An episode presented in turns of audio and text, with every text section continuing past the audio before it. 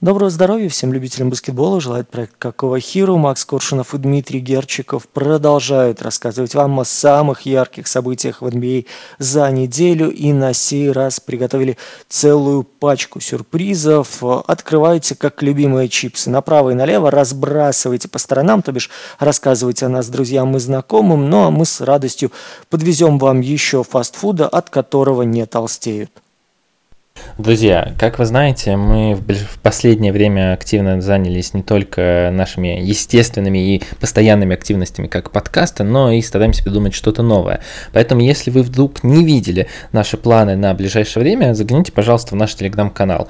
Там мы расписали, как мы хотим в ближайшее время изменить наши активности для наших подписчиков на закрытых платформах. Мне кажется, это интересно, но опять же, любые предложения от вас мы принимаем и постараем их адаптировать под вас, чтобы сделать наш контент еще более интересным интересным. А сегодня, после этой короткой преамбулы, я предлагаю сразу начинать с места в карьер. Плюс у нас очень-очень динамично все изменяется в этом сезоне. И сегодня у нас все команды, про которые мы не говорили неделю назад, и больше даже позитивного. Дим, выбирай первую команду. право первого выбора у тебя. Ну, давайте поговорим об Оклахоме. У нас есть повод сегодня на ней подробно остановиться, потому что эта команда удивляет действительно на старте этого сезона, удивляет позитивно. Они у нас идут э, в топ-6 по атакующему рейтингу, в топ-5 по э, defensive рейтинг, третьими в нет-рейтинге, входят в топ-3 на Западе. Да и в целом, если так посмотреть, сейчас э, феноменальная результативность Оклахомы увязывается еще и с феноменальным процентом попаданий. 50,3 с игры, 40,0 с трех э, очков. И, в принципе, если они зайдут на 50-40 по окончании сезона, то станут первой командой в NBA, а, которая э, подобного успеха добилась. Разумеется, много разговоров о Чете Холмгрене, много разговоров, в принципе, о Шегилжесе Александре Александре, но, мне кажется, имеет смысл посмотреть сегодня чуть шире на этот коллектив, ну и разобраться относительно того, во что команда играет и в чем примечание, в чем особенность, чем примечательна скамейка громовержцев. Ну, я, наверное, все-таки начну с Чета Холмгрена, хотя твой вот пассаж последний под скамейкой, он, конечно, заслужит внимания. Давайте так, если мы возьмем просто, посмотрим на среднее время игроков, то, конечно, кто-то играл в каких-то играх, кто-то в каких-то играх не играл, но сейчас у Марка Дейгно 13 человек, которые имеют больше 10 минут в среднем за игру. Это феноменальные цифры, это огромная глубина, как бы это ни звучало, а, и с такой глубиной скамейки, конечно, вариантов у, а, у Дегно масса, как он может интерпретировать свою игру, как он может доставать как из колоды а, карт различных игроков и вводить их в состав. И на самом деле примерно так он это, этим и пользуется. Немного про Чета Холмгтона. Ну давайте так, если мы снимем весь хайп с Вембаньямы, это сугубо мое мнение, я готов здесь к критике, то Чет Холмгрен сейчас ну, с гигантским отрывом новичок года ну, для меня пока что, по крайней мере, это достаточно очевидная история, потому что Чет Холмгрен сейчас, ну, практически в каждом аспекте лучше, чем Виктор Вимбаньяма, за исключением, наверное, буллхендлинга, но на самом деле Чет Холмгрен и не занимается э, розыгрышем как таковым, хотя в последнее время него, по-моему, даже и по ассистам он больше, чем у Вимбаньямы, набирает за игру, но все-таки у него несколько другая роль. Чет Холмгрен — это именно тот игрок, который был очень нужен, и я начинаю даже, знаете, задние мысли думать, то, что вот когда мы год назад рассуждали с Димой, то, что главная идея защиты Оклахома – это управление пространством, это заведение игроков в нужные точки, в неудобные позиции, игроков соперника, я имею в виду, конечно, а, это управление этими игроками и больше как не а, попытка предотвратить бросок, а создать неудобный бросок для соперников, это была некая подготовка к ведению чего-то Холмгрена. Потому что, да, в прошлом году эта тактика работала, но, будем честны, там все-таки были проблемы с Rim Protection, ну, потому что как такового центрового и бигмена, который мог управлять и помогать пространством, не было. Сейчас есть Чет Холмгрен. И этот человек замечательно управляет пространством, он сразу является X-фактором для защиты, он прекрасно понимает, где ему нужно находиться, как и куда ему нужно выходить, против какой, каких игроков он, ему нужно посидеть в дропе, где ему нужно смениться. На самом деле очень зрелый, не по годам игрок, и мы видим, как это отражается сейчас на показателях Оклахомы. Я говорю не только про 5 побед подряд, а мы записываемся вечером 20-11, поэтому, может быть, сейчас что-то уже могло измениться, но пока что 5 побед подряд tead. А, и сейчас на текущий момент у команды шестой атакующий рейтинг и пятый защитный. Нет рейтинг третий. Феноменальные показатели и главный X-фактор этого сезона для меня это Чет Холгрен. Не только, конечно, в защите, потому что вот мы видели то, что в последней игре, допустим, Чет выдал историю с 60... Не Чет, а вся Оклахома выдала историю, первый в истории НБА, когда у них 60% попадания с игры, 60% трешки и 100% процент попад... 100% э, попадания со штрафных. Конечно, это против Портленда, который ну, прям намеренно пытается умереть в каждой игре, но ладно, окей, как бы все равно цифры достаточно показательны для команды, и во многом, во многом, все изменения, которые были достигнуты в этом сезоне э, у Оклахомы, это результат Чета Хонгрена. Про защиту более-менее поговорил, я думаю, Дима отчасти эту мысль еще разовьет, про нападение.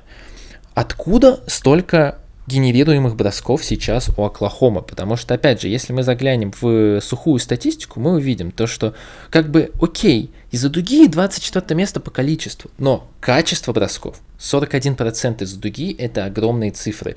Это показатель, ну, действительно уникальный, и я не думаю, что он сохранится на дистанции всего сезона, потому что сейчас все-таки команды начнут больше привыкать к Тантер Сити, но сейчас эти показатели действительно уникальны. Опять же, здесь есть импакт и с, Шей, э, и с Четом Холгреном, чей пикен поп на самом деле сейчас один из лучших в лиге, то, как он спокойно, вы знаете, что в последние годы вот мода на дроп центровых, она стала еще больше, как мне кажется. И когда у вас есть Чет Холгрен, который, ну, ему не нужно, знаете, как типичному центровому подготовиться, сделать медленную подготовку к броску, он в целом шмаляет на уровне гардов. И в этом случае, конечно, игра на, через пик поп с Четом Холгреном — это уникальная история, против которой нужно отдельно уметь защищаться. Вот, допустим, а, если вы там ведете в Твиттере, который сейчас X, а, и посмотрите пару нарезок, как э, Денвер мучился с этим, вы посмотрите, какие были проблемы у тех же Golden State с этим, вы посмотрите, как зонная защита не работает против Оклахома, потому что формально здесь каждый игрок может бросить, пусть и э, качество некоторых снайперов весьма хромает, но Чет Холгрен — это уникальная история, которая позволяет растягивать площадку на элитном уровне. Безусловно, это, конечно, замечательно. А, естественно, стоит поговорить и про прогресс некоторых еще игроков. Джейлен Уильямс, например, это одна из моих любимых историй. Вроде бы чувак э, раскачался за межсезонье и стал достаточно таким, ну, габаритным игроком, который будет по-прежнему прокачивать себя в проходах, э, рассчитывать на транзишн нападение. Но нет, мы видим то, что Джейлен Уильямс в целом неплохо себя чувствует сейчас и с броском. Он стал лучше как болл-хендлер, он по-прежнему прока... прокачивается как игрок, который полезен в транзишене, и в целом Джейлен Уильямс, можно сказать, подрос в каждой а, из, основных, из своих основных, э, скажем так, э, характеристик, которые важны для Оклахомы. Не могу не отметить Кейсона Уоллеса. Я не знаю, как много вы смотрите Оклахому Сити, но Кейсон Уоллес очень близок к топ-3 э, новичков этого года. Потому что сейчас Кейсон Уоллес выполняет настолько идеально свою ограниченную роль, что придраться я прям не могу. Он получает 23 минуты, для сравнения, Лугинс Дот 28 минут. И я говорил перед сезоном, то, что если Дот не подкачает свой бросок из-за дуги, а в этом году все-таки у него 45,9, поэтому как бы вопрос снимается, то Кейсон Уоллес может забрать это время. Потому что Кейсон Уоллес это тот вот полезный игрок, который очень нужен для системы Марка э. Что я имею в виду? Э, знамен... то, о чем мы рассуждали в предсезонных подкастах, давление на буллхендлеров. Постоянное давление на буллхендлеров, чтобы срывать их начальные комбинации, чтобы управлять пространством и управлять игроками соперника, заставляя и выдавливая их в те зоны, которые нужны для Оклахомы. У них есть Дорт, который может это делать. Шей Гилджис Александр это не совсем про то, потому что Гилджис Александр больше про игру на линиях передач. Это не совсем то, что нужно на самом деле для защиты. А Кейсон Уоллес идеально сюда подходит. В защите он как раз цепкий, он хорошо обходит заслоны, он идеально подходит для той обороны, которую стоит Дегно сейчас в Оклахоме. Плюс, опять же, качество бросков Кейсона Уоллеса зашкаливает. 54% из-за дуги 62% общие, это какие-то нереальные цифры.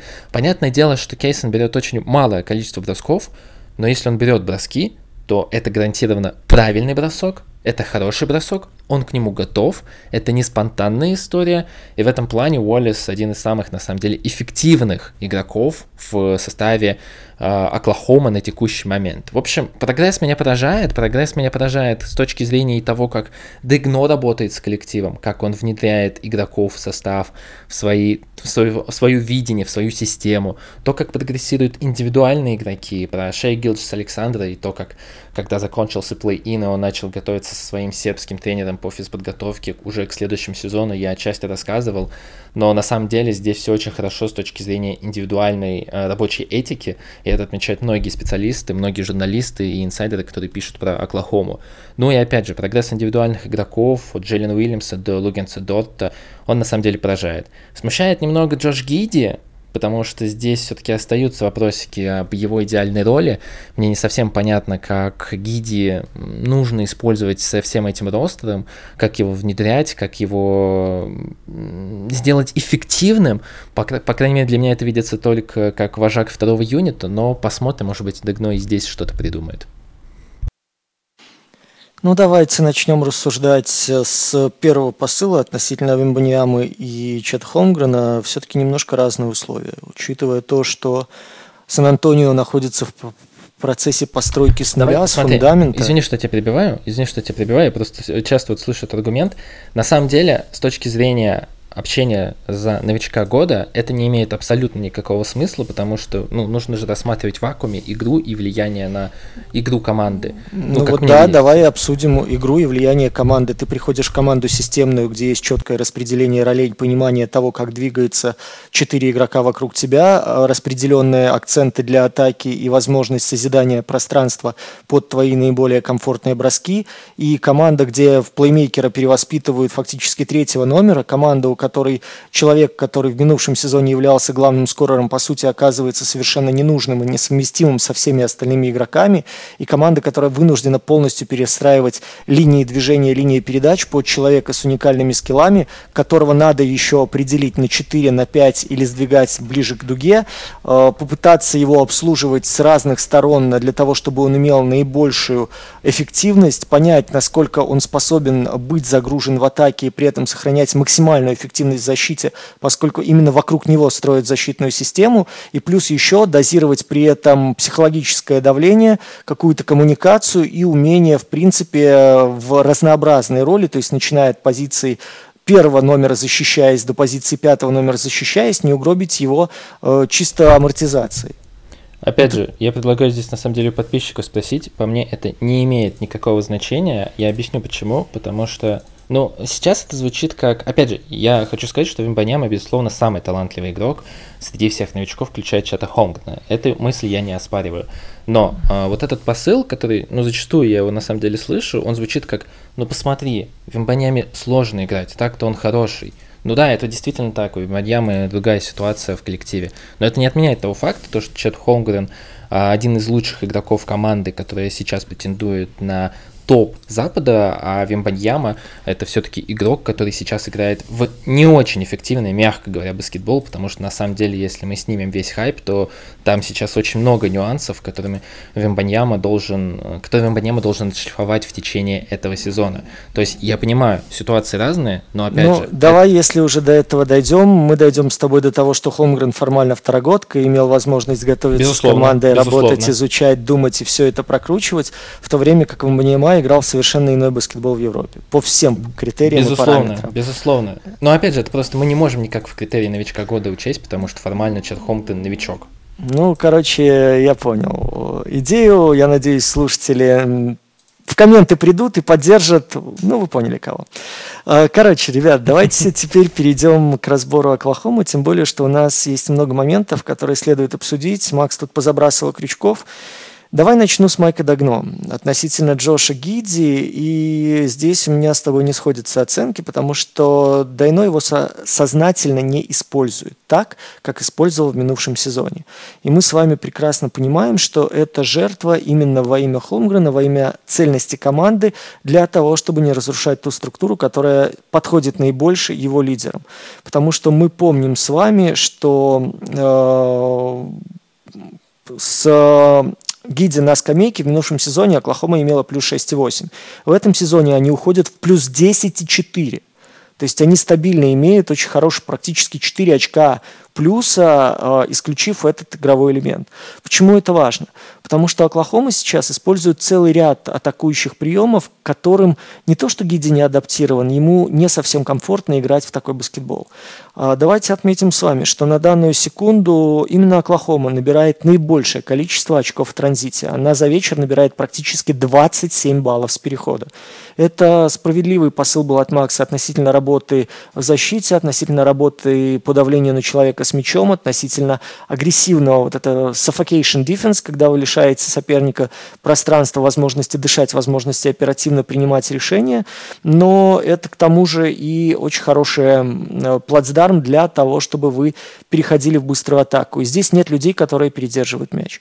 Здесь нет людей, которые сейчас, э, скажем, даже для лучшей оценки позиции да, на чужой половине, для толкового распределения людей по точкам, для, для организации хорошего первого заслона и движения, осмысленного на чужой половине, как это делал Гиди, они этим пренебрегают для того, чтобы переходить самостоятельно, для того, чтобы атаковать самостоятельно.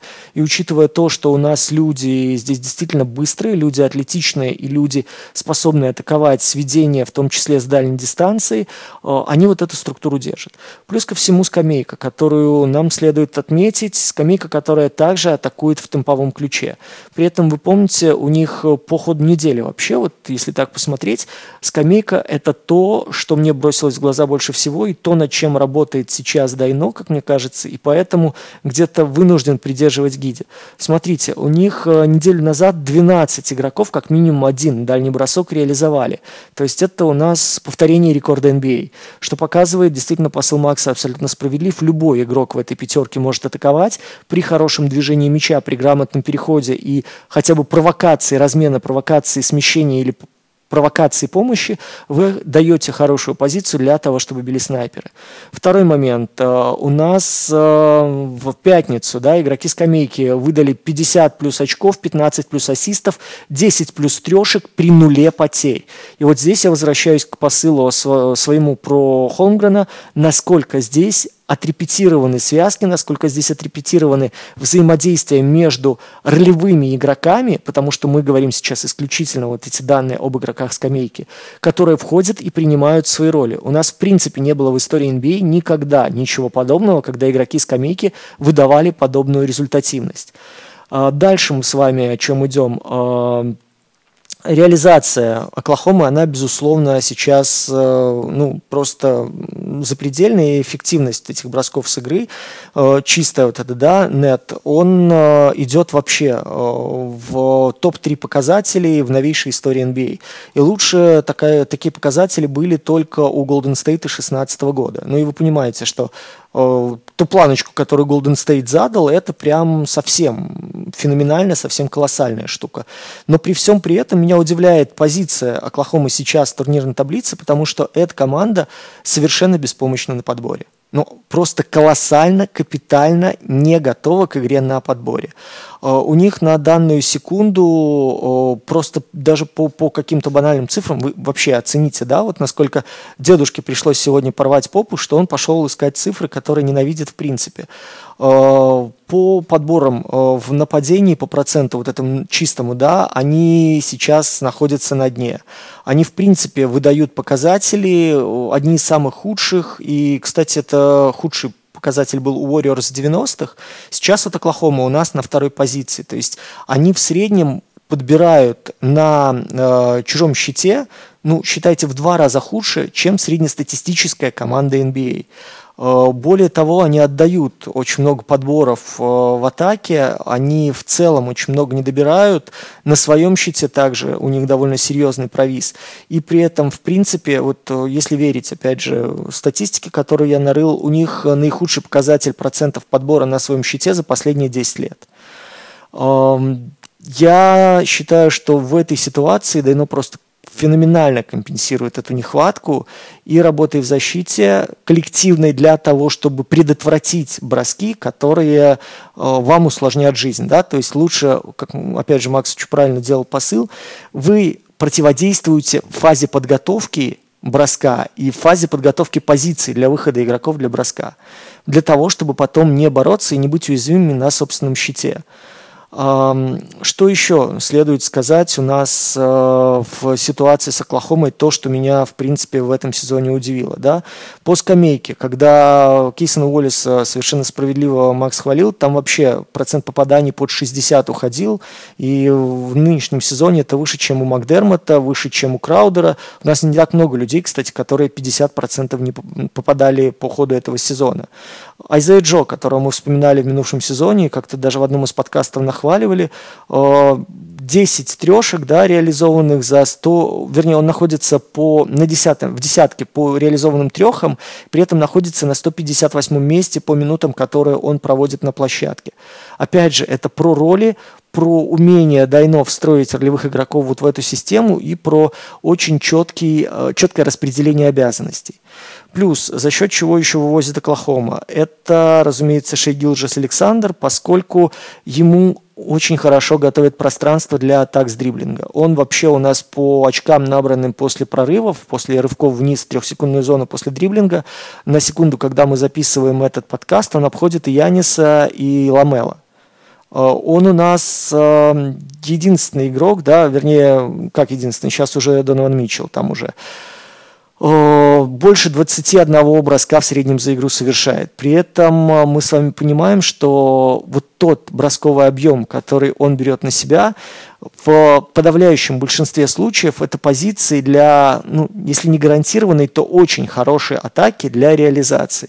И когда мы с вами видим, что в данном сезоне Гилшес Александр у нас уходит на 5 матчей подряд с 25 очками и при этом реализует 55% бросков. Мы понимаем, что сейчас Дайно летом как раз-таки и пропачивал эти моменты. Вот почему тут и про Дорта было как раз воспоминание очень актуальное загнано. Сейчас идея для того, чтобы использовать максимально скоростные качества, дриблерские качества шеи возможности его атаковать из, из э, точек – пускай двухочковый у бросков, да, но э, гарантированно каждый второй момент идет внутрь, соответственно, идет атака, идет точный бросок, это заставляет защиту смыкаться, за, заставляет защиту более комплексно располагаться внизу. Пик н о котором вспоминали с Четом Холмгреном, раскрывает дистанцию на периметре. Уильямс, который у нас получается, может отваливаться на дугу, может оставаться после заслона и атаковать со средней, дополнительный ресурс. И дальше вы расставляете ролевых игроков, которые помогают помогают вам просто добивать соперника в нужную сторону, оттягивая еще там одного человека, помогающего против Гилжеса Александра. Э, я в целом не могу вспомнить, несмотря на то, что Оклахома не такая уже и большая история, чтобы человек уходил на 25 очков на таком длинном отрезке и реализовывал за 50%. Гилжес Александр сейчас это делает, и понятное дело, это, это движущий вот этот вот пуш-механизм, который позволяет э, сопернику, позволяет Оклахоме видеть смещение соперников и под него дальше расставлять, натыкивать своих ролевых для того, чтобы они завершали.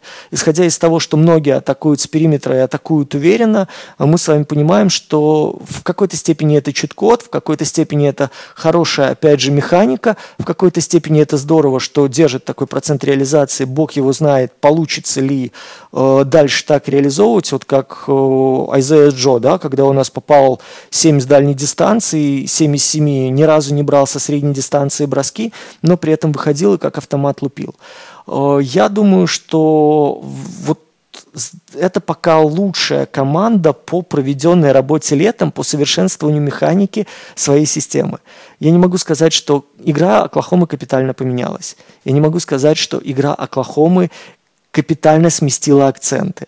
Появление Холмгрена, оно позволило получить офигенный инструментарий в плане угрозы кольца с э, различных точек, в особенности с дальней дистанции, особенно когда мы говорим о длинном, ну называйте там угодно, длинный четвертый, длинный пятый, окей, с хорошей реализацией, с мягкой кистью и с возможностью э, двигать к себе игроков защиты ну, в обязательном порядке при любой позиции на любой точке паркета – ну и дальше это мозги Дайно, которые под вот этих две ключевые ударные силы выдвигает э, ролевых игроков, которые в, своей, в своем узком профиле реализуют то, что должны реализовывать. Тут немного цифр подкину в подтверждение Диминых слов. Ну, давайте так. Скамейка у Оклахомы, естественно, самая эффективная. Плюс 4,1 очко. А на втором месте Милуки Бакс, и у них 2,8. То есть тут, на самом деле, достаточно большая разница на дистанции 14, 13-14 игр. А дальше. По поводу, э, ты говорил по поводу подборов, да, у них процент подборов защитных 69,7, но удивление, они даже не самые худшие в этом сезоне, есть Вашингтон Визардс, которые, ну, наверное, идут сейчас немного вне всяких рейтингов, а, ну да, 69,7. Но я тут, знаешь, подумал, в целом я с тобой согласен с этим посылом, они ужасные, но здесь есть несколько нюансов. Первый, ну, естественный, у них по факту нет игроков, которые могут пушить э, э, чужой щит, да и как на самом деле и свой щит неэффективно защищать. Ну, к сожалению, так или иначе. А, второе, вот мы говорили много раз про transition, и вот в подтверждение, опять же, твоих слов, transition, естественно, у них больше всех э, по частоте а, этих атак, они лидеры в всей лиге. А, и если так уж подумать, то по факту подбор в нападении, он в целом не ложится немного в их историю, потому что, ну, transition это та история, когда в целом ты берешь очень мало подборов в нападении. Ты либо забиваешь, либо не забиваешь. Э, очень редко вероятность, э, очень низкая вероятность того, то, что в транзишне ты еще и подбор в нападении захватишь, если это не какой-нибудь Янис или Леброн на своем пике. Плюс э, обилие, ну точнее не обилие бросков из-за дуги, а достаточно качественная подготовка к этим броскам из дуги, опять же, не совсем про то, чтобы пушить чужой щит. Я не оправдываю их. Они, правда, ужасны на щитах, но они мне такое ощущение, что и не особо хотят быть там успешны. Ну, это мое мнение, по крайней мере, со стороны я не вижу то, что это будет прям большим преимуществом для них. Мне кажется, очень сильно придется менять концепцию их игры. Э, перестраивается, подготавливаться лучше к защите против быстрых атак, а сейчас Оклахома на самом деле в этом вопросе очень даже неплоха. Она э, на втором месте по эффективности защит против транзишена, и мне кажется, это достаточно крутые цифры. Как-то так. По Оклахоме, Дим, если тебе еще что добавить или пойдем дальше? Нет, давай, я думаю, дальше пойдем, потому что как бы мы подсветили те моменты, на которые стоит обращать внимание в защите и в нападении. По роли личности в истории, что Шея, что Холмгрена, ну давайте опять же дадим немножко зазора для того, чтобы понять, как команды будут контр, да, вот эти противодействовать, противодействовать сопернику и как это э, будет модифицироваться по ходу сезона. Потому что у меня есть стойкое ощущение, что к вот этому переходу, к уязвимости на счетах и к агрессии на дуге народ будет адаптироваться, вполне возможно будут э, очень часто высокие заслоны применяться, вполне возможно будут пытаться разорвать э, низ и верх, и люди будут условно через центр зашагивания, либо опять же через вытягивание маленького игрока как можно дальше от дуги или как можно дальше от располагающегося там по, по, посередине трех секунд секундной зоны большого выдергивать и дальше использовать какое-то дополнительное оружие, ну, мне пока сложно представить. Я просто хочу посмотреть на то, как, как народ будет, э, какие решения предлагать, через больших или через маленьких. Ну и плюс посмотрим, насколько хватит, опять же, сил энергии, насколько хватит кучности броска для того, чтобы удерживать такие показатели. Потому что вы сами осознаете, ну, э, феноменальная пока кучность, но не факт, что она сохранится на длинной дистанции.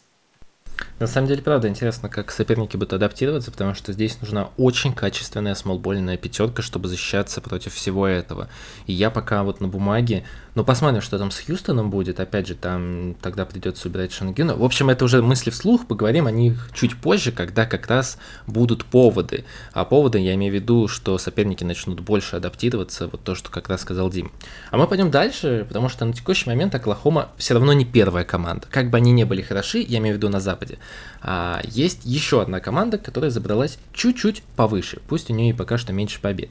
А, 10-4 Оклахома, 9-3 Миннесота Тимбервулс. И вот если я согласен с Димой, что игра Оклахома на самом деле не сильно изменилась стилистически, то Миннесота поменялась достаточно серьезно в моем понимании. И опять же, мы вспоминаем, что в прошлом сезоне там была притирка с Габером, Таунс выбывал, Макдэниелс э, бил какие-то странные вещи, Эдвардсу было тяжело. Э, было много разных нюансов, которые мешали и вставляли палки в колеса по ходу всего сезона у Миннесоты. В этом сезоне более-менее все подготовились, и команда выглядит, мягко говоря, преобразившейся. Я выскажу свои короткие мысли, скажем так, э, то, что я увидел, то, что мне показалось интересным э, из того, что я видел в игре Миннесоты и в изменениях Криса Финча. Первое, но, естественно, конечно, транзишена стало гораздо меньше.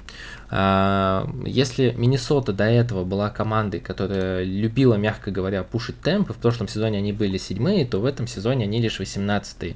И это отчасти заслуга Майка Конли. В хорошем смысле заслуга, потому что Майк Конли в этом сезоне шикарен. Вот действительно один из лучших плеймейкеров. И да, он играет достаточно небольшую роль, но по сути Майк Конли делает скажем так, релевантным нахождение в нападении Руди Габера и всячески, всячески помогает движению мяча и, можно сказать, является мозгом для всей этой команды. То есть, да, про эволюцию Эдвардса я тоже, конечно, скажу пару слов, некоторые вещи меня тоже у него поражают, но то, как Майк Конли управляет темпом, то, как Майк Конли грамотно э, заставляет игроков двигаться, грамотно взаимодействовать с игроками, это действительно, ну, прям вот высшая школа для плеймейкеров. Очень хотелось бы увидеть Майка Конли, несмотря на его 36 лет уже на самом деле, в этом сезоне здоровым и на дистанции всего сезона, приносящим такую пользу, которую он приносит сейчас для команды. Дальше. Постапов. Постапов стало больше, и действительно, если мы поговорим почему, то, естественно, это Таунс, который в этом сезоне выглядит намного более, ну, во-первых, здоровым, а во-вторых, более агрессивным. Мы это отмечали еще в предварительных э, играх, об этом меня еще спрашивал Марк, Марк об этом рассуждал в нашем подкасте у него на канале, то, что Таунс выглядит намного более агрессивным. Я не могу сказать то, что я прям доволен и мне нравится эта история. У меня есть сомнения по Таунсу, всегда они на самом деле есть и будут, наверное, но на текущей дистанции дистанции регулярного чемпионата это в целом себя оправдывает. И никаких здесь проблем я пока что не вижу. Дальше. Энтони Эдвардс. Энтони Эдвардс, ну, я не раз говорил то, что это один из моих любимейших игроков э, во всей лиге. Он по-прежнему продолжает адаптироваться. А, он по-прежнему пытается взять лучше у Майка Конли, у Криса Финча, и я прям вижу, как в некоторых ситуациях он выглядит очень круто. Вот одна из двух игр против Golden State, когда он в конце делал скидку, я не помню, на кого он делал скидку, в угол, ну там, где был счет близок к сотке, это же прям ситуация, которая, вот знаете, вот его постоянно сравнивают то с Коби, то с Дуэйном Уэйдом, когда Эдвардс на себя забирает 2-3 игрока и делает в конце настолько прекрасную, идеальную скидку в угол, которую никогда бы в жизни не сделал Коби Брайант. И то, как Энтони Эдвардс продолжает прогрессировать в роли плеймейкера, в роли человека, который может не только своим скорингом приносить пользу, это круто. Второй момент, который я хотел отметить, это, конечно, защита. Ну, во-первых, вся защита в этом сезоне э, это основная фишка Миннесоты, потому что их 16-й защитный рейтинг это как бы окей, но... О, атакующий рейтинг. Но защитный это второй. Здесь есть несколько нюансов. Первый, самый главный, они позволили Габеру быть Габером. Если мы посмотрим на долю бросков соперников со средней дистанции, то здесь Миннесота лидер, потому что никто не хочет идти в краску, а на дуге в целом тоже есть хорошие защитники, которые помогают э, загонять вот соперников вот на среднюю дистанцию. Здесь в первую очередь э, Макдэниелс, конечно же, но и Энтони Эдвардс. Была показательная история, когда в четвертой четверти три раза подряд Джейсон Тейтум делал размены с Макдэниелса через Элла Хорфорда в э, Энтони Эдвардса и не попал ни разу потому что Энтони Эдвардс — это, мягко говоря, не минусовой защитник. Когда нужно защищаться, и когда в него пытаются разменяться, он показывает очень солидный уровень.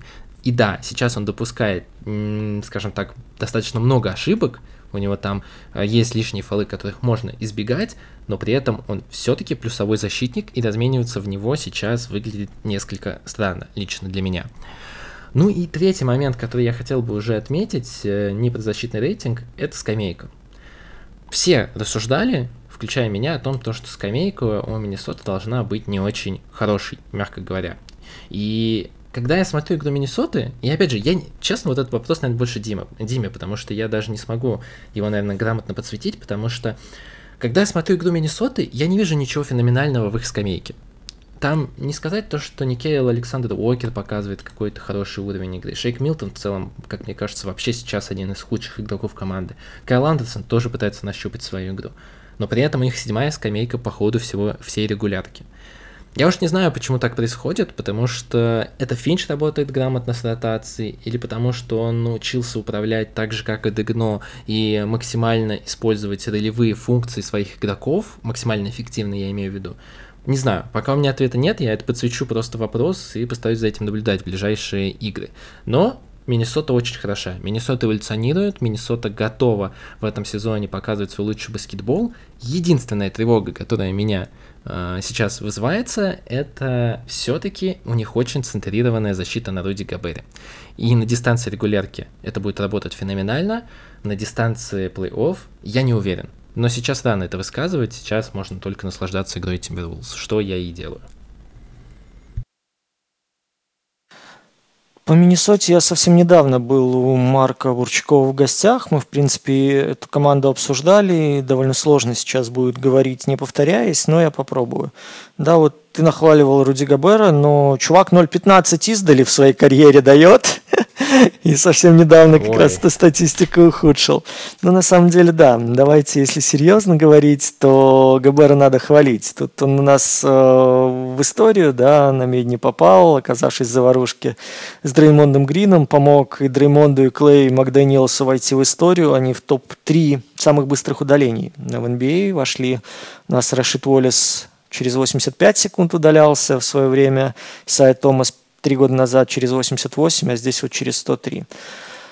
По Миннесоте, что обращает на себя внимание из э, небанального? Давайте начнем с Майка Конли, о котором говорил Макс. На самом деле Конли офигенно влияет на Эдвардса. Я не знаю, видели вы эту историю или нет, но они перед каждой игрой обсуждают с Эдвардсом, э, что надо будет делать в наступлении, какие передачи отдавать и как э, защиту можно будет взламывать для того, чтобы наиболее эффективно кормить передачами Руди Габера. В минувшем сезоне, если вы помните, у Эдвардса ну плюс-минус практически то на, то, на, выход, то на, то и выходило в соотношении передачи и потерь. У него 4,4 ассиста на 3,3 потери. Сейчас он уже выходит на 5,2 ассиста, и согласитесь, это для человека, заряженного изначально на кольцо, и человека, который позиционирует себя исключительно как скорер, очень хороший вообще результат. А, дальше мы с вами вспомним, что 67 игр прошлого сезона, почти 1600 минут, даже чуть-чуть больше, а, всего а, было 15 владений, где Эдвардс отдавал на Габера через пик-н-ролл, и дальше Габер пытался ну, что-то сделать на площадке. Это выходило в соотношении 1 к 4 если мы будем брать игры. Сейчас у нас э, ситуация намного, намного лучше, и мы давайте с вами отметим, что это результат работы летней, которую проделывали вообще Timberwolves. Я уже вспоминал эту историю, но давайте еще раз ее расскажу. Когда Эдвардс оставался летом а, в тренировочном лагере Э, Миннесоты, пока не было Габера, который чуть раньше ушуршал национальную сборную. И вот они использовали Назрида, они использовали Джоша Миннета, они использовали Леонарда Миллера для того, чтобы имитировать движение Руди Габера при пик-н-ролле.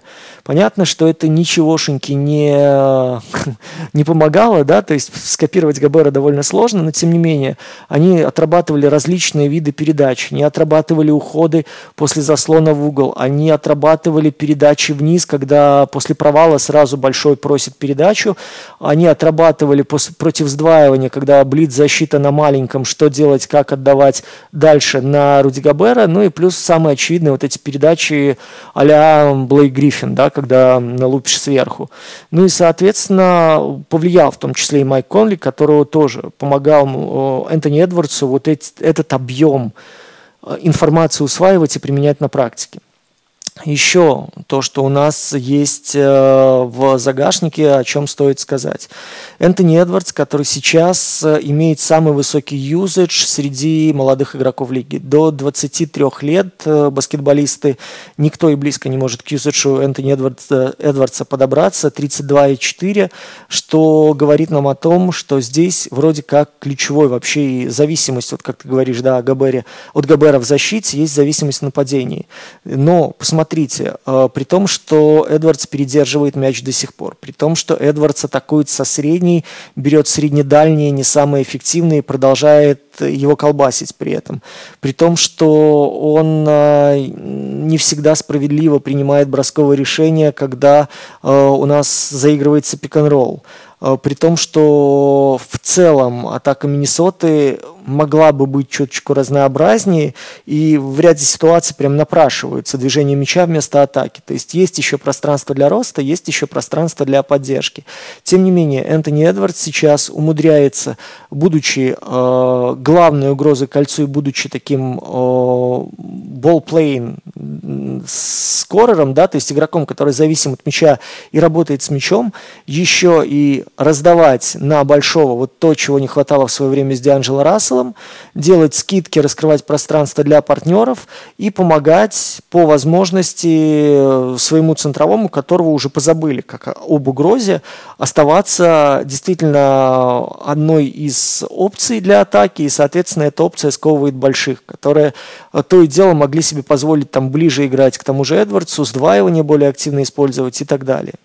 Что касается защиты, мы капитально недооцениваем Макдэниелса. И в этой ситуации я повторю, что за счет его работоспособности, за счет его умения переключаться и восстанавливать позицию, вот здесь, наверное, подчеркнуть отдельно, за счет того, что он э, в контактной борьбе умудряется навязывать сопернику необходимое направление, необходимое Миннесоте направление движения без э, совершения глупых фолов, в том, что они в принципе перекрывают вот это пространство от э, дуги до линии штрафа внутрь, Э, это очень серьезно помогает Миннесоте сейчас в обороне. И по итогам прошлой недели на Западе, насколько я понимаю, они были первыми по защитному рейтингу. Они держали лучший процент э, реализации соперников с игры, ну и, соответственно, лучшую защиту против трехочковых бросков. А, они используют сейчас Габера с умом, потому что они перекрывают вот эту вот срединку, и у Габера сейчас меньше соперников, которые вылетают против него на полной скорости. Габеру не надо слишком глубоко играть в дроп, он может играть на шаг от кольца, и, соответственно, если а, вот эта защита Макдэниелса или где-то не очень удачно запускает Эдвардс, он моментально закрывает вот лакуну, которая образуется. И, соответственно, ему намного проще и блокировать, и заступать под движение игрока с мячом, Здесь единственный момент – это скидки, которые могут находиться дриблером в случае, если партнеры играют хорошо без мяча и сразу подстраиваются. Но, как мы видим, довольно сложно найти такую команду, у которой все настолько механически здорово и настолько механически э, понятно происходит. В целом, э, по тому, что делает Крис Финч, это очень грамотная такая, знаете, шлифовка э, тех элементов, которые уже были э, наиграны и с которыми, как мы уже в прошлом сезоне говорили, он пытался работать и пытался использовать их как базовые. То, что происходит с Таунсом, слушайте, ну вот начало вообще было печальненьким, да, где он, я вот даже в подкасте у Марка об этом говорил, что он был лишним вообще человеком, наступление зачастую мешал, он был тем самым лишним медведем, который мешал Габеру в трехсекундной зоне в берлоге, потому что если посмотреть сейчас Эдвардса с Габером во взаимодействии, они играют в среднем на 6 пик-н-роллов больше на 100 владений, чем в предыдущем сезоне. Это вроде как капля в море, но опять же, я призываю вас вспомнить, что мы говорили и как мы наблюдали, с какой болью за пик-н-роллом от Дианджела Рассела, и потом понимали, что Конли это в принципе был единственный маленький, который мог использовать Габера. Сейчас они играют фактически в два плеймейкера, при том, что это Эдвард сохраняет свою праймери угрозу как атакующего кольца. А, то, что происходит с Таунсом, вот честно, у меня здесь нет этому объяснения. Я, не будучи в команде, не, буд... не особо даже верю вот этим всем эм, статьям, которые выходят сейчас, что, мол, Таунс просто начал кайфовать. Таунс просто отключил мозг и начал, вместо того, чтобы грузиться, играть в баскетбол. Э, я пока не могу, честно я вам признаюсь, я не могу уловить вот эти нюансы настройки, которые позволяют ему из э, лишнего человека, бороздящего просторы трехсекундной зоны, превращаться в ключевую угрозу, которая может атаковать из движения зашагивания в трехсекундную зону, из дальней дистанции, выдерживая ритм и не тормозя мяч при переводе ему вниз. Вполне возможно, это просто работа тренерская, вполне возможно, это просто какие-то нюансы, которые я в силу того, что у меня нет мозгов, не понимаю. Но пока вот это я объяснить не могу. Если кто-то у нас сумеет прийти в комментарии и дать какие-то плюс-минус конкретные тактические базовые вводные, я искренне буду благодарен. Да, по поводу Миннесоты, наверное, здесь мне даже и добавить больше нечего, за исключением, я бы очень сильно хотел, чтобы Майк Конли провел этот сезон вот на таком уровне и без травм. Мне немного страшновато за ситуацию, если с Майком Конли что-то произойдет, потому что вот Дима очень точно сказал историю про то, как они с Эдвардсом, э, как они с Эдвардсом взаимодействуют перед игрой, и это была, знаете, история, когда Эдвардс обучал Рики Рубио, в целом видно то, что Энтони, он очень обучаем, и он очень старается впитывать всю информацию от ветеранов, которые действительно качественно могут развить его игру. Поэтому здесь, конечно, хотелось бы увидеть, что Миннесота в таком составе весь сезон продержится. А, ну и плюс, интересно, как будет Крис Финч адаптироваться в плей-офф, когда у него будут уже здоровые игроки, а не как это было в прошлом сезоне, когда приходилось выбирать из тех просто, кто готов держать мяч. А, окей, мы пока остаемся на Западе, и на самом деле, наверное, сегодня весь подкаст у нас получится про Запад.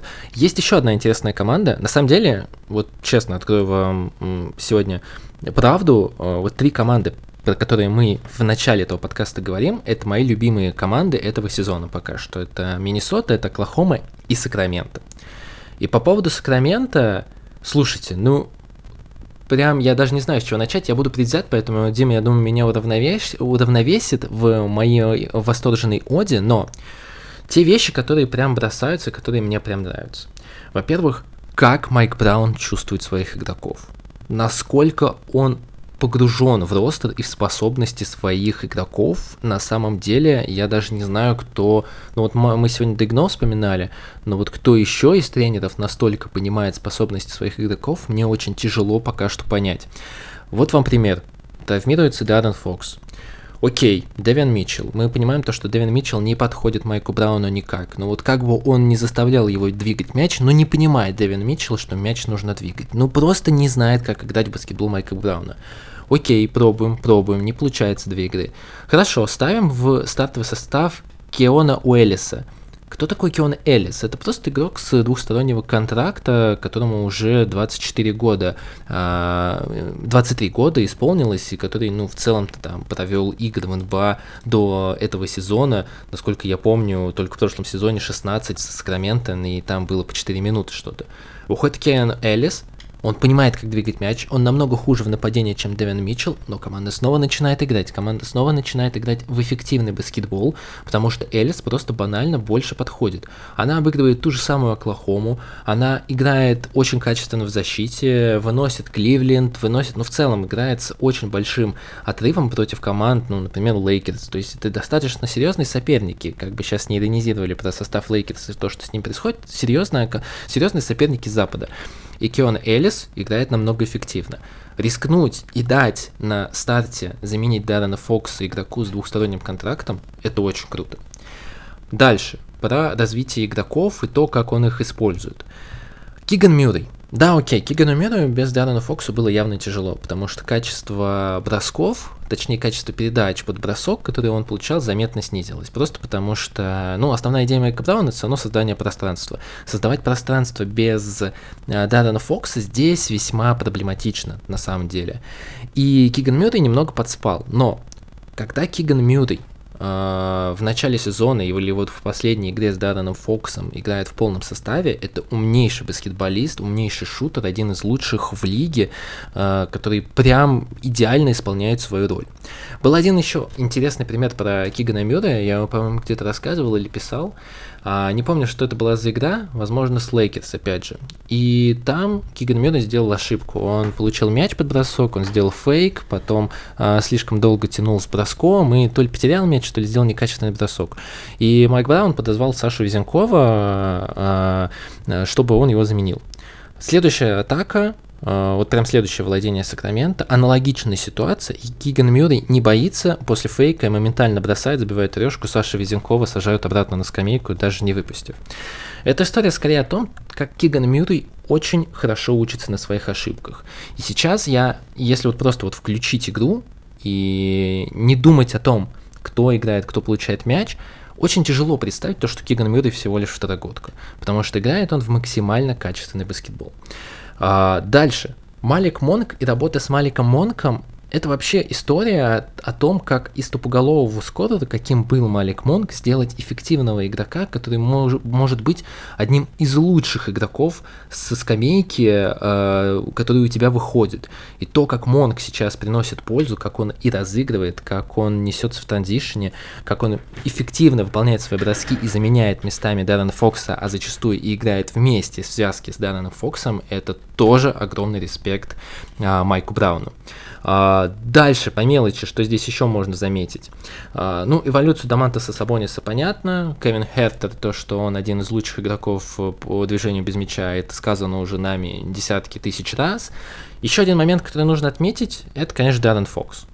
Я скажу мнение, за которое я даже не буду жалеть потом, но сейчас для меня Даррен Фокс это топ-3 кандидат на MVP из семи игр, которые он сыграл, понятное дело, то, что он чуть больше пропустил, э, но то, как он эволюционировал за межсезонье, это огромный скачок. Ну, самый банальный пример – это то, как он начал поливать из-за дуги.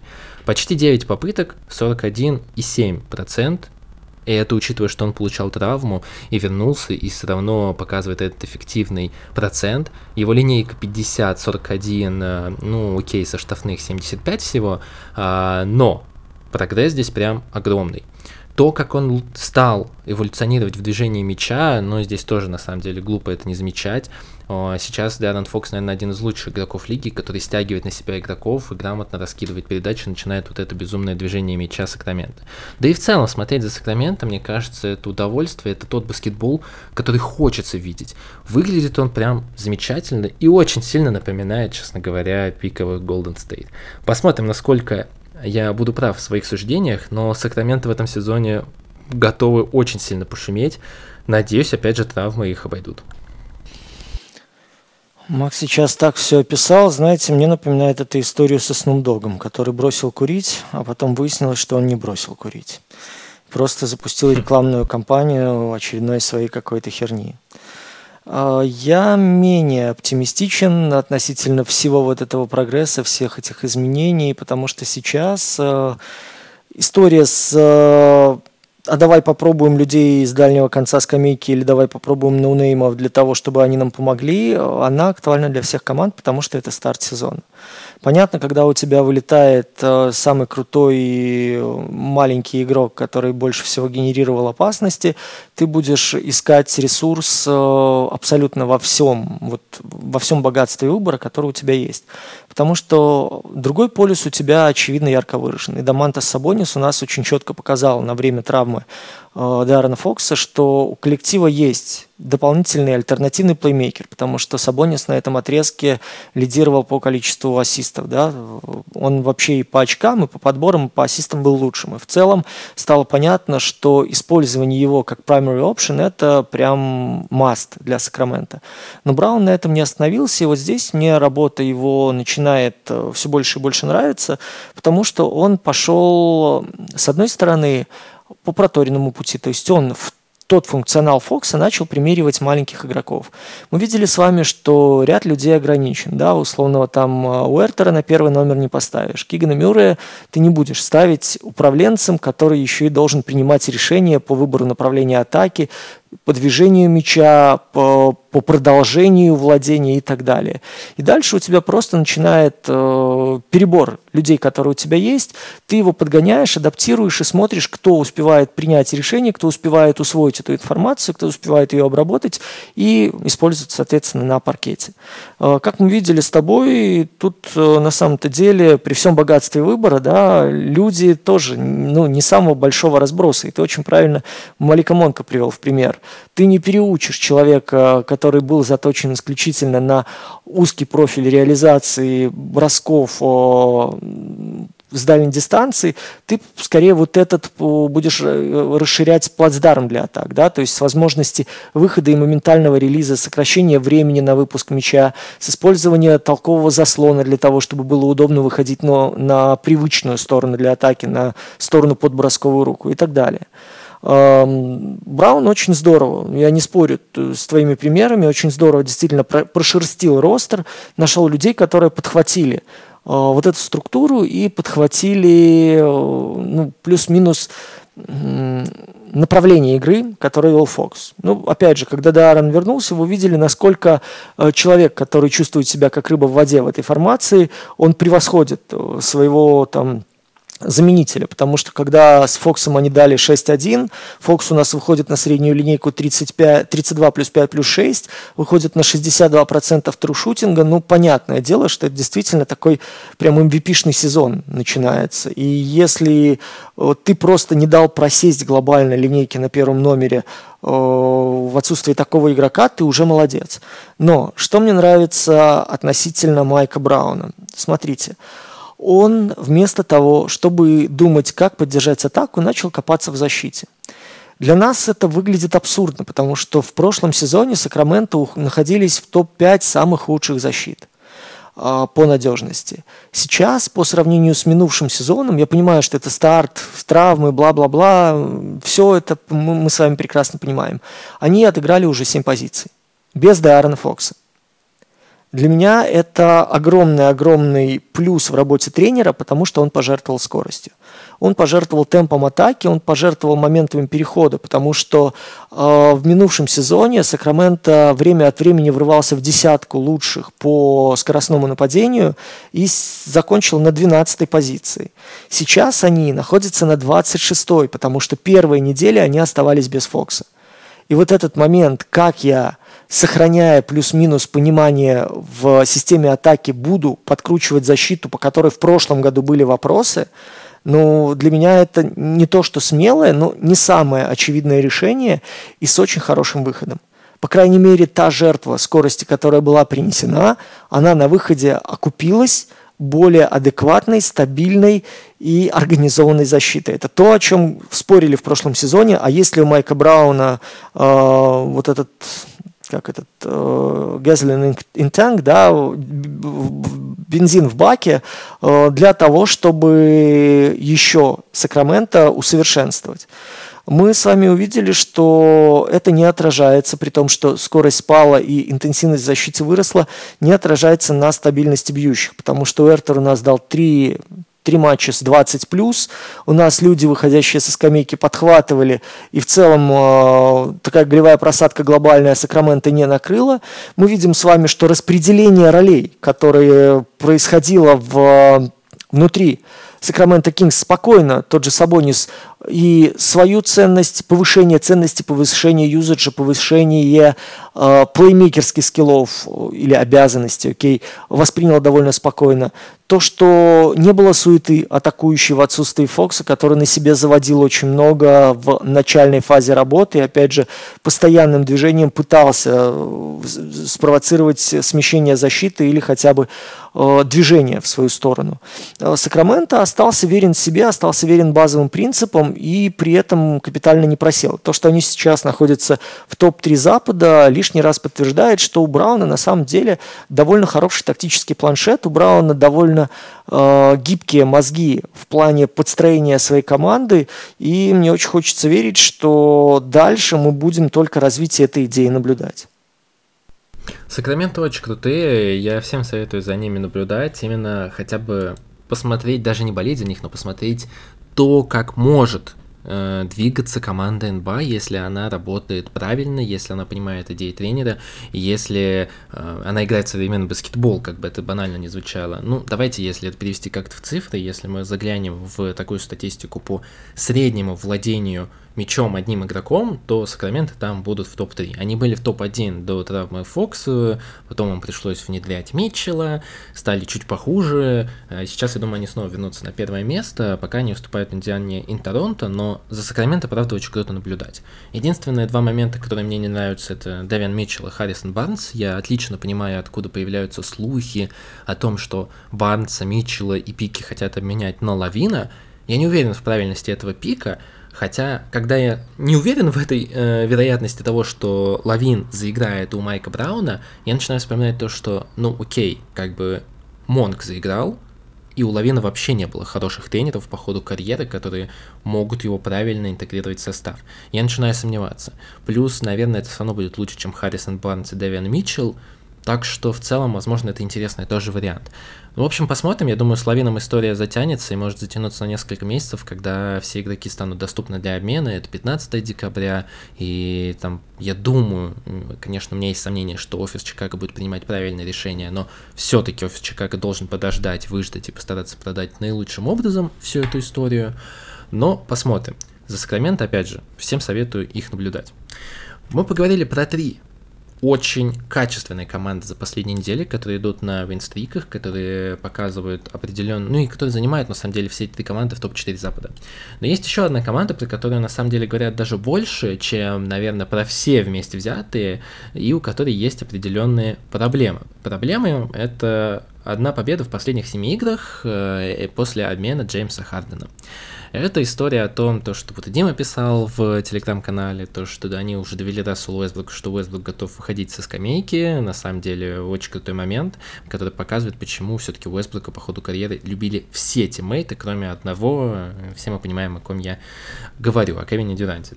А, но у Клиперс есть проблемы. И мне очень тяжело сейчас рассуждать про Клиперс, потому что на самом деле большинство комментаторов в интернете правы. А, в том плане то, что игра Клипер сейчас очень хаотично. Очень хаотично в том плане, что они сами не понимают, как им играть, как им вместе уживаться. А, они по сравнению с прошлым сезоном стали гораздо больше играть транзишн, гораздо больше играть изоляцию. Это все, знаете, такие признаки, паттерны, которые позволяют понять то, что, ну, наверное, что-то в команде происходит не так. С интеграцией Джеймса Хардена все стало еще сложнее, еще печальнее, потому что все-таки, как бы мы ни относились к Хардену, но Харден прав. Он игрок системы. Если вы хотите играть от Хардена, вам нужно подстраиваться под Джеймса, чтобы уметь играть с ним. А это все-таки затрагивает определенный уровень ресурсов, это затрагивает определенный уровень принижения своих ожиданий, где нужно просто постоять, подождать, посмотреть, как 10 секунд стучат мячом, а, адаптироваться к этому стилю. Это занимает какое-то время. Поэтому у меня пока что реакция такая, что я бы на месте Клиперс не паниковал. Паниковать вот нужно Мемфису. Клиперс все-таки находится еще в не самой плохой ситуации, и я думаю, они должны выплатить хотя бы на уровень повыше точно они должны выплатить, когда и Харден наберет форму, когда и все привыкнут к стилистике команды. У меня сейчас гораздо больше сомнений по поводу ротации коллектива, потому что вот когда совершился обмен, мы рассуждали с Димой о том, как все-таки и кто будет играть на позиции тяжелого форварда, кто будет выходить со скамейки. И у меня за все это время, после того, как обмен совершился, так ответа не появился, потому что я вижу то, что окей, сейчас со скамейки выходит э, Пауэлл, Вестбрук и Такер. Э, как бы по первым двум э, у меня вопросов нет. И Пауэлл, Уэсбрук в той или иной степени они могут быть полезны, и я думаю, что Лю сможет с ними справиться. Как бы ни, как бы ни была сейчас текущая ситуация плоха, Лю остается очень хорошим специалистом, умеющим управлять составом. Но дальше за Паулом Уэсбруком все не очень хорошо, и то, что Дэниел Тайс после того, как подписался с Клиперс, играет уже по 10 минут, это определенный звоночек того, то, что Лю ищет варианты, как э, адаптировать этот состав, как найти растягивающую, как сделать Stage 5, э, как сделать полностью растяг... 5 out э, пятерку, где каждый игрок может бросать, при этом э, помогать на пик ролле с, э, на пик с Джеймсом Хадденом. Все это достаточно проблематично. Пиджи Такер пока что выглядит ужасным народным телом. Мне он очень не нравится. И здесь э, я вспоминаю вот последние инсайды, про которые писал Атлетик, о том, то, что на самом-то деле Клиперс были не так активны в этом обмене, потому что Лю сразу им сказал то, что, ну, мне эта история не интересна, я не очень хочу Джеймса Хардена, я хочу, чтобы у меня в составе оставался Рассел Уэсбрук. И когда все-таки этот обмен был совершен, Лю до конца сам не понимал, как ему жить и э, работать с этим составом. Э, в итоге все сейчас пришли к выводу, то, что окей, Джеймс Харден будет играть в стартовом составе. У меня есть определенный уровень тревоги, то, что Тайрен Лю сейчас встречает ситуацию, которую ему пытаются навязать. Причем пытаются навязать извне, потому что окей, Джеймс Харден это вроде бы суперзвезда, доступная ну, может быть, уже не суперзвезда, но звезда, доступная на рынке за относительно небольшую цену. Но при этом Тайрон Лю хотел играть в абсолютно другой баскетбол и готовился играть в тренировочном лагере в другой баскетбол.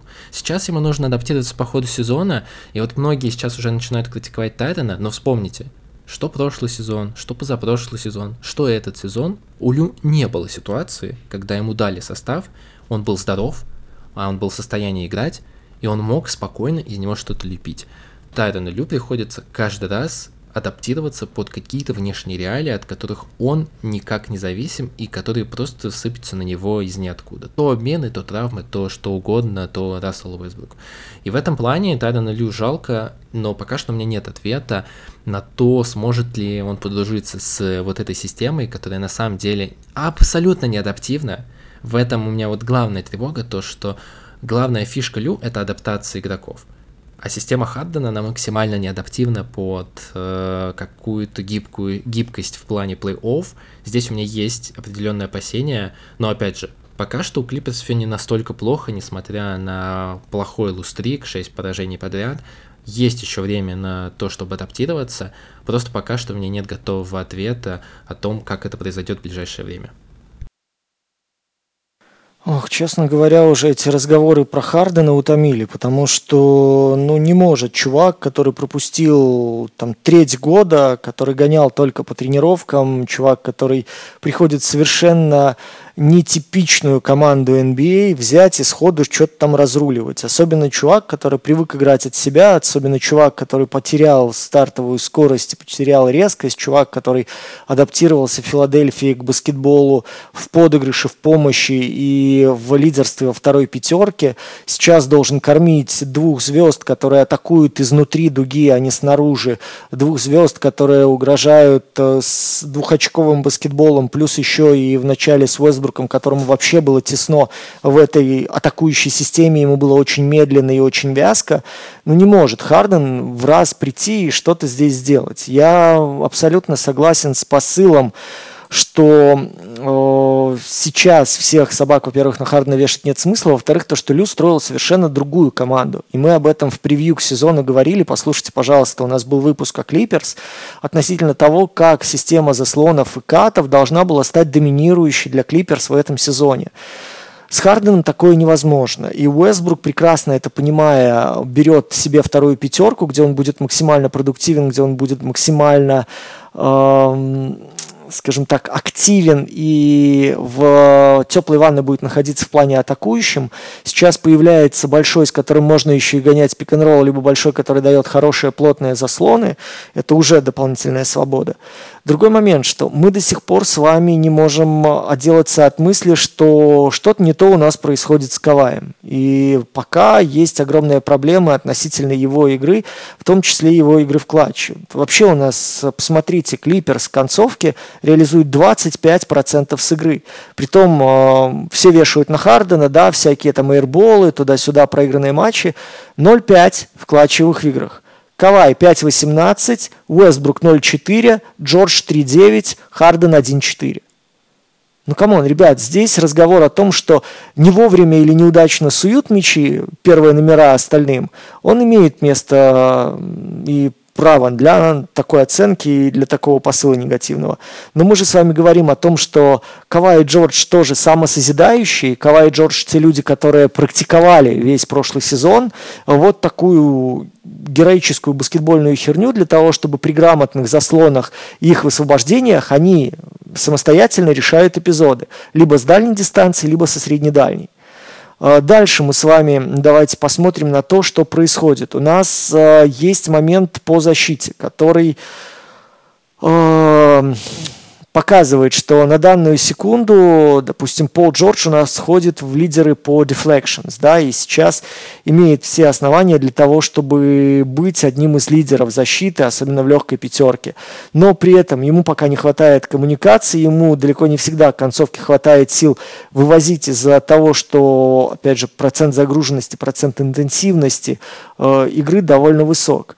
Э, мы с вами давайте отметим, что вроде как у нас и э, люди, которые сейчас присутствуют в стане Клиперс, должны помогать. Должны помогать в том числе и в работе на чужом щите, в подборах нападений, потому что Клиперс позиционирует довольно активно легкую пятерку. И кто туда ходит на подбор на чужом щите, кто туда, в принципе, готов помогать сопернику, помогать команде останавливать транзишн после съема соперника, кто готов помогать в переходной фазе.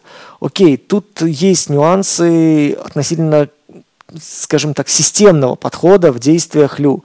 Плюс, давайте еще раз вспомним фразу Тайрона Лю, что раз к нам пришел Харден, у него будет все, все нити в руках, у него free reign, то есть у него Э, право свободно распоряжаться наступлением этой команды. И вот сейчас, э, я думаю, что месяца два с половиной у Клиперс уйдет на отладку тех связок с Харденом, которые будут максимально продуктивны.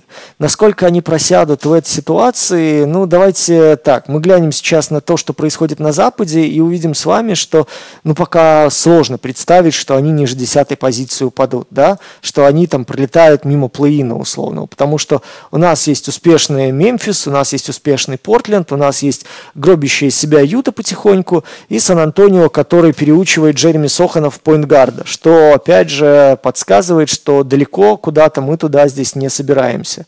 Э, соответственно, Клиперс особых угроз там пока глобально нет. И есть возможности двигаться в понимании, да, в распределении ролей которые здесь существуют. И мне кажется, что как только станет понятно, э, куда, в, скажем так, двигаться в сторону Хардена, кому удобнее всего играть с Харденом, кому естественнее всего играть с Харденом, вот э, дальше тогда это колесо покатится. Плюс ко всему, видите, они выбрасывают сейчас Хайленда из ротации, понимая, что на первого номера он не тянет, на двойку в этой ситуации он не помогает. Они используют Мэнна как взрывную модель человека, который дает скоростной буст этой пятерки.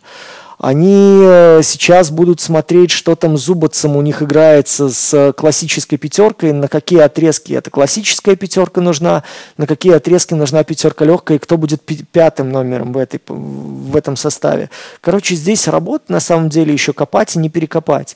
И пытаться из Хардена сейчас сделать главную проблему, он действительно проблема. Он проблема именно в том, что он не бился с этой системой. И раз уж Бомнер решил, что нам необходима четвертая звезда, и он ее купил, сейчас с этим надо вот жить как, ну, не знаю, аналог футбольного Челси, да, который набрал молодых, огромных, огромного таланта людей, но их просто очень тяжело впихнуть в один состав, очень тяжело развести их по ролям для того, чтобы сохранился баланс. Я уверен, что Лю этот баланс найдет. Я уверен, что эта пятерка классическая будет сохранять плюс-минус сочетание, потому что появление Тайса как раз-таки и подсказывает, что вот э, структуру с э, классическим пятым, с пиканрольным маленьким будет использоваться. Сейчас вопрос в том, что происходит с Каваем и насколько у него вот этот процент реализации, особенно в концовках, процент реализации в принципе у него пока отнюдь не блестящий. Э, как ему создавать условия и с кем его расставлять для того, чтобы было максимально комфортно. Э, Лю, если вы видели, уже один раз прописал Пиндюлей Полу Джорджу за то, что тот пытался быть э, распределителем мяча. Он в одной из игр, как он сам рассказывал, пытался быть glue guy, то есть человек, который склеивает линии. После чего ему в тайм-ауте Льюи сказал, ты говно, ну, если ты собираешься так играть, ты говно, ты суперзвезда, ты человек, который должен форсировать атаки и брать на себя инициативу. А то, что ты сейчас делаешь, ты превращаешь себя в игрока говно. И на самом деле это так и есть. И вот, э, опять же, понимание вот этих ролей, распределение этих ролей, распределение нагрузки и нахождение баланса – это вопрос времени, который Клиперс нужен. Слушайте, Тайрон Лю находил решение куда более сложных тактических ситуаций. Он, опять же, сейчас говорил, что для него максимально сложный, это самое сложное испытание в карьере тренерской, это как было достучаться до игроков для того, чтобы э, кого-то ограничить, отправить там во вторую пятерку, ограничить этот selfishness ради командной игры игры. И он сам охренел, когда пришел Уэстбрук и сказал, тренер, я все понимаю, вы говорили о sacrifice, о жертвах, я хочу сам перейти во вторую пятерку для того, чтобы мы выигрывали. Я понимаю, что мне в этом темпе не очень комфортно, но я понимаю, во что вы хотите играть и почему вот эта медленная пятерка, которая у нас была и которая наигрывалась, медленный баскетбол позиционный, он сейчас превалирует, и почему я из него выпадаю. Давайте немножко изменяться, я готов. Ну, это показатель уже крутейшей работы Лю, это показатель того, что э, нахождение тактических решений – это вопрос времени. Хватит его у Клиперс или нет, не поломаются ли люди по ходу этого поиска, это уже другой вопрос. Сейчас, э, опять же, я бы не понимал там глобальную панику, не вдавался в эту цифровую истерию, а просто следил за тем, как Лю будет медленно вносить тактические правки в ту структуру, которая у него сейчас есть. Структуру, повторюсь, очень атипичную. Осталось только понять, действительно ли Харден стоил свеч и стоил этих проблем. У меня пока есть сомнения, но опять же, это вопрос на протяжении всего сезона, который так или иначе будет подниматься в контексте разговоров о Клиперс. Ну, а также я надеюсь то, что у многих людей, которые не подписаны на наши ресурсы, будет подниматься периодически вопрос, стоит ли подписаться. Я надеюсь, ответ будет всегда положительный, будь то YouTube, Telegram или наши закрытые платформы, которые, повторюсь, у нас достаточно большие планы, которых мы мы сообщили в телеграм-канале, а раз уж сообщили публично, то должны их держать, что и постараемся сделать в самое ближайшее время. Друзья, Спасибо большое, что продолжаете наш, нас слушать. Вы наша главная мотивация. Мы всегда об этом повторяем, и мы действительно искренне в наших словах. Сегодня мы рассказали, как мне показалось, о самых главных действиях о самых главных событиях за последнее время в НБА, о самых главных командах за последнюю неделю. И на протяжении всего сезона мы постараемся держать планку и рассказывать вам о самых актуальных и интересных событиях про НБА. А вам же пожелаю оставаться с нами, с какого хера на дистанции всего сезона.